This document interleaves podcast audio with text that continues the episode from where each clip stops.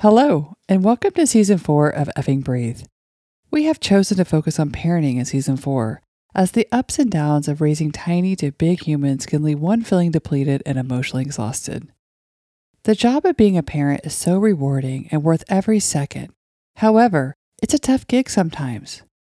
We feel this season can be helpful for anyone, as everyone has either had a parent, been a parent, or hopes to be one someday. We hope you find it helpful too. Welcome to a guided meditation for managing parental guilt. We'd like to say it's a meditation for removing parental guilt, but that's probably not an achievable goal. As parents, we strive to do what is best for our kids, but we are human beings and we aren't perfect. We are going to make mistakes, period. We are going to feel guilty about those mistakes, period. But we can work to learn from our mistakes and manage the guilt we feel. Do not listen to this recording if you are driving or doing something that requires your full attention. Sit up in a comfy chair or lie down, whichever feels best to you. Close your eyes and let your thoughts flow in and out of your mind. Do not try to control them, but rather give them the attention they need in order for them to move through. Take a deep breath in, raise your shoulders to your ears, and exhale, rolling your shoulders back and down. Take another deep breath in and roll your shoulders again as you exhale. Do this two more times. Take a deep breath in, raise your shoulders to your ears, and exhale, rolling your shoulders back and down. Take another deep breath in and roll your shoulders again as you exhale. Do a scan of your body and recognize any area which is holding tension. Focus on that area and squeeze it tight for one, two, three, four, five, and release. Continue scanning your body and working to release any tension until you feel as relaxed as possible. As parents, we are responsible for not only the well being of our child, but we are blessed with the duty of making sure they turn into productive members of society one day.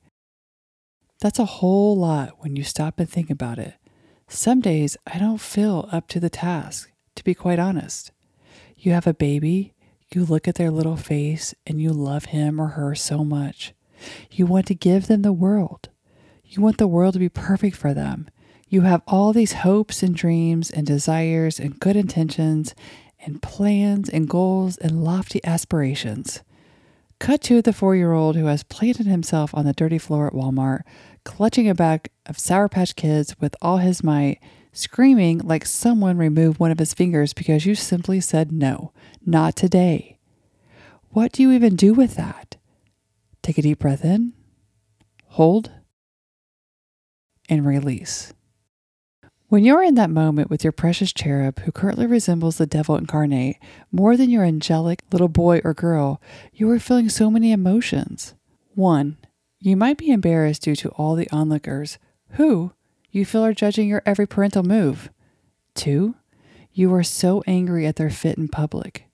Three, you just want your kid to be quiet so you can get your groceries and get out of there. Four, you want to make the right parental move here to prevent further episodes of this. All of this is happening at once. I doubt anyone can say they are five for five in decision making in these situations. So let's say you grab him up by his little arm and pry those Sour Patch Kids out of his hand and repeat your instructions firmly and pick his little body up and put him in the cart. You feel proud for taking charge. And then an onlooker says, He's just a little boy. You don't have to be so hard on him. Take a deep breath in and release. What about those with older kids? Things haven't changed much, honestly.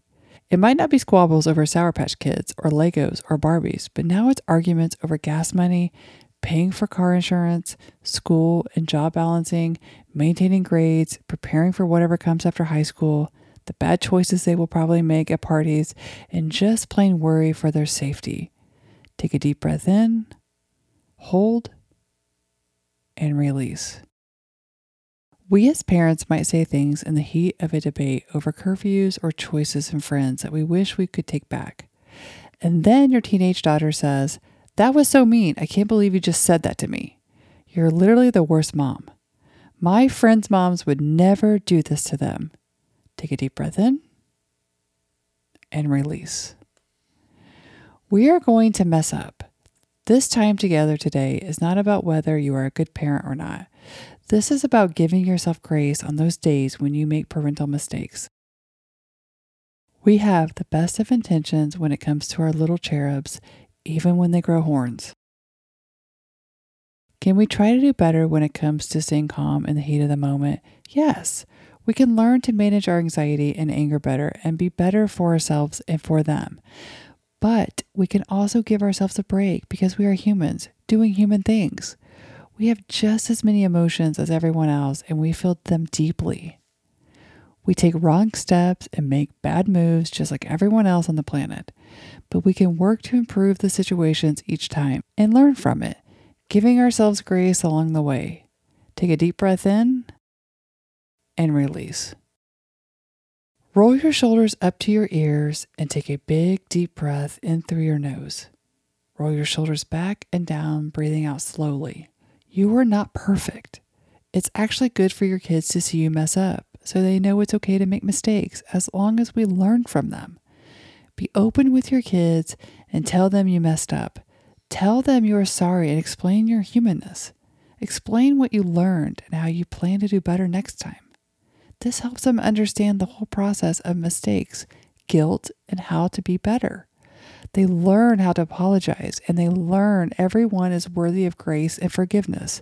Take a deep breath in and release.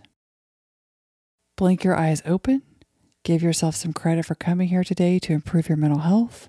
Take one more deep breath in, hold, and release. Go forth and live fearlessly authentic. And that brings us to the end of today's episode. We hope you find our meditation helpful.